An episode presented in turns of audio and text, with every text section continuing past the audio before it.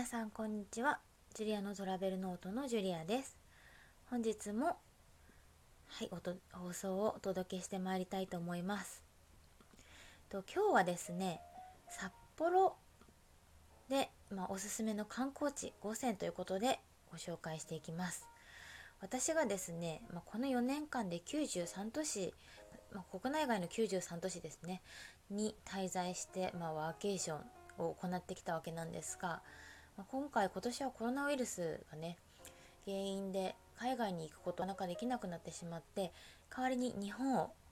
回っております。で9月はさあ北海道に1ヶ月今日滞在しておりました。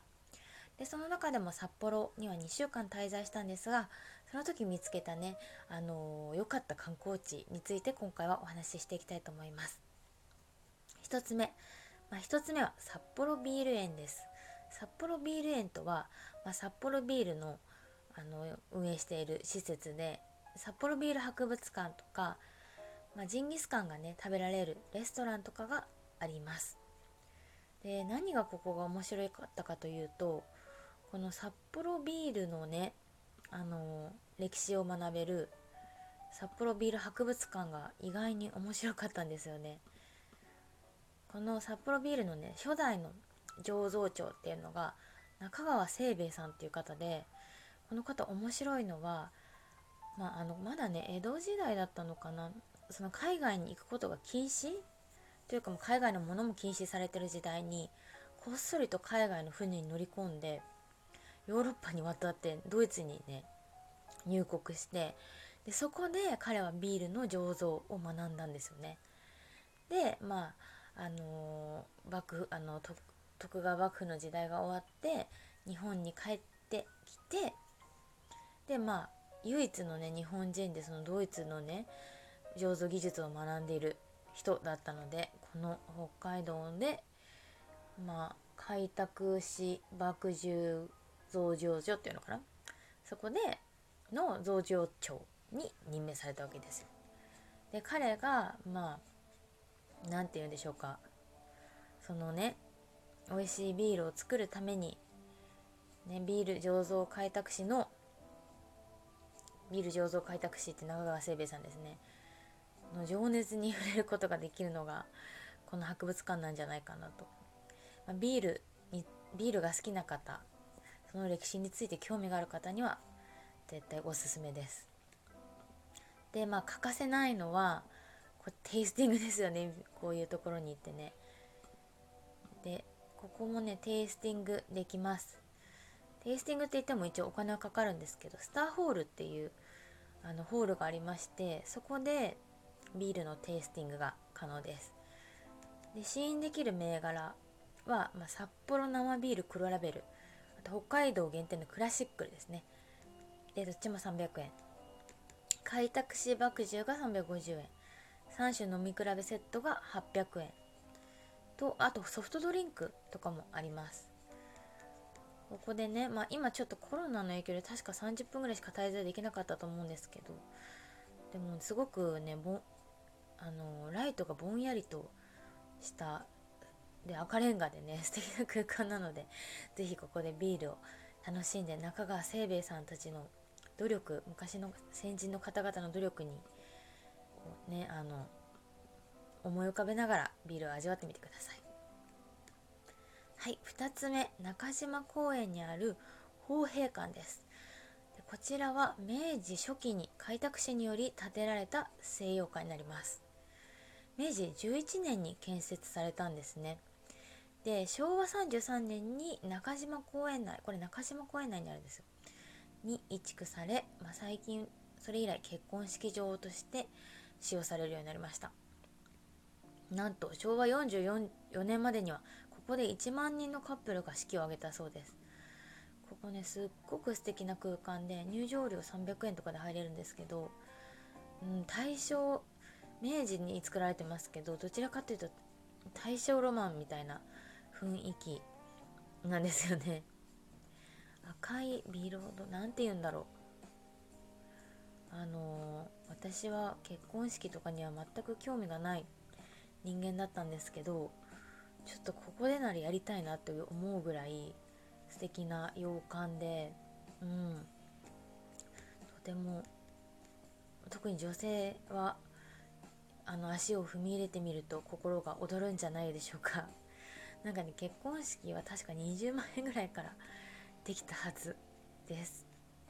ちょっと変わったところというかねその大正ロマン好きな方はここで結婚式あげるのいいかもしれませんね。はい続いて3つ目いきます。3つ目は北海道神宮です。ここは開拓市三神を祀る北の総本山。ん？総鎮。なんて読むんだこれは？北海道神宮、まあ、北海道随一のパワーあスピスピリチュアルじゃない。なんだ？パワースポットとして知られています。で明治2年にね開拓三寺を祀るために創建された札幌神社が始まりで昭和39年に今の名称に改称されました。で開拓神社っていうのもあるんですけどそこには開拓市の名前がね刻まれています。でおすすめは境内にある六花亭神宮前店ですね。ここではね焼きたてのお餅半眼様が購入できます。この半眼様ねなんと100円っていう超お手頃価格で。でほんと焼きたてなのでほっかほかで美味しい中に入ってる粒あんだったかな。もうとっても美味しかったです。ほっかほか。ぜひぜひ北海道神宮に行かれた際はこのハンガー様味わってみてください。4つ目は札幌テレビ塔です。札幌テレビ塔地上147メートルの高さから、まあ、札幌の街が見下ろせるテレビ塔になります、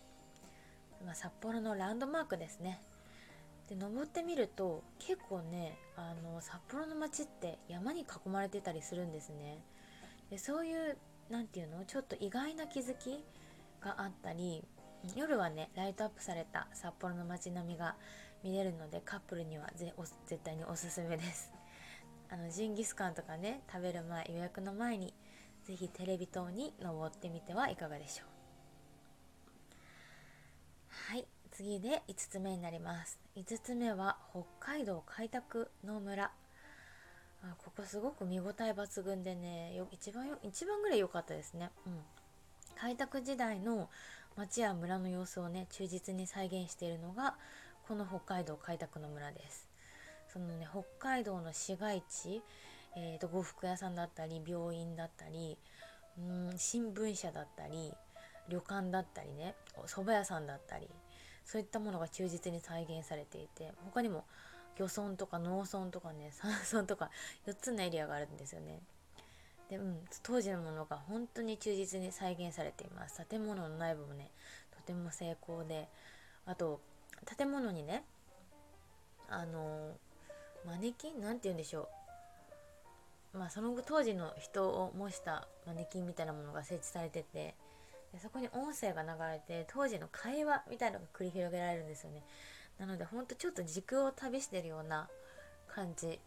で100年前ぐらいにタイムスリップしたようなはい気持ちでこの施設は楽しめるんじゃないかなと思います。ちなみにあの人気すごい人気の漫画「ゴールデンカムイ」人気の漫画というかこれゴールデンカムイっていうのはまあえっ、ー、と明治その戦争時代戦争時代じゃないよ。ゴールデンカムイってごめんなさいね。ちょっと漫画があってそのアイヌの子供女の子と、まあ、和人というか本本土出身の男性が、まあ、お宝を求めてえっ、ー、と旅に出るというか 進んでいくみたいな漫画有名な漫画があるんですけどそこの聖地ともなっていてまそのゴールデンカムイに登場するね病院とか床屋とか、まあ、実際そのシーンシーンとして登場するものがあるんですよこの北海道開拓村には。なので多分もしこの漫画を読んで行かれたらあこれ見このシーン見たことあるみたいな、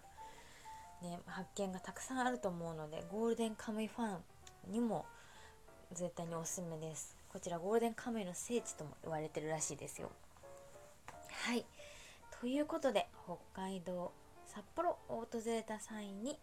ぜひぜひ行って行ってみてほしい観光地5選でした。まだまだねこの北海道に関してたくさんあの情報を仕入れてきたので引き続き発信していきたいと思います。それでは本日もご視聴ご視聴うんまあ聞いていただきありがとうございました。それでは。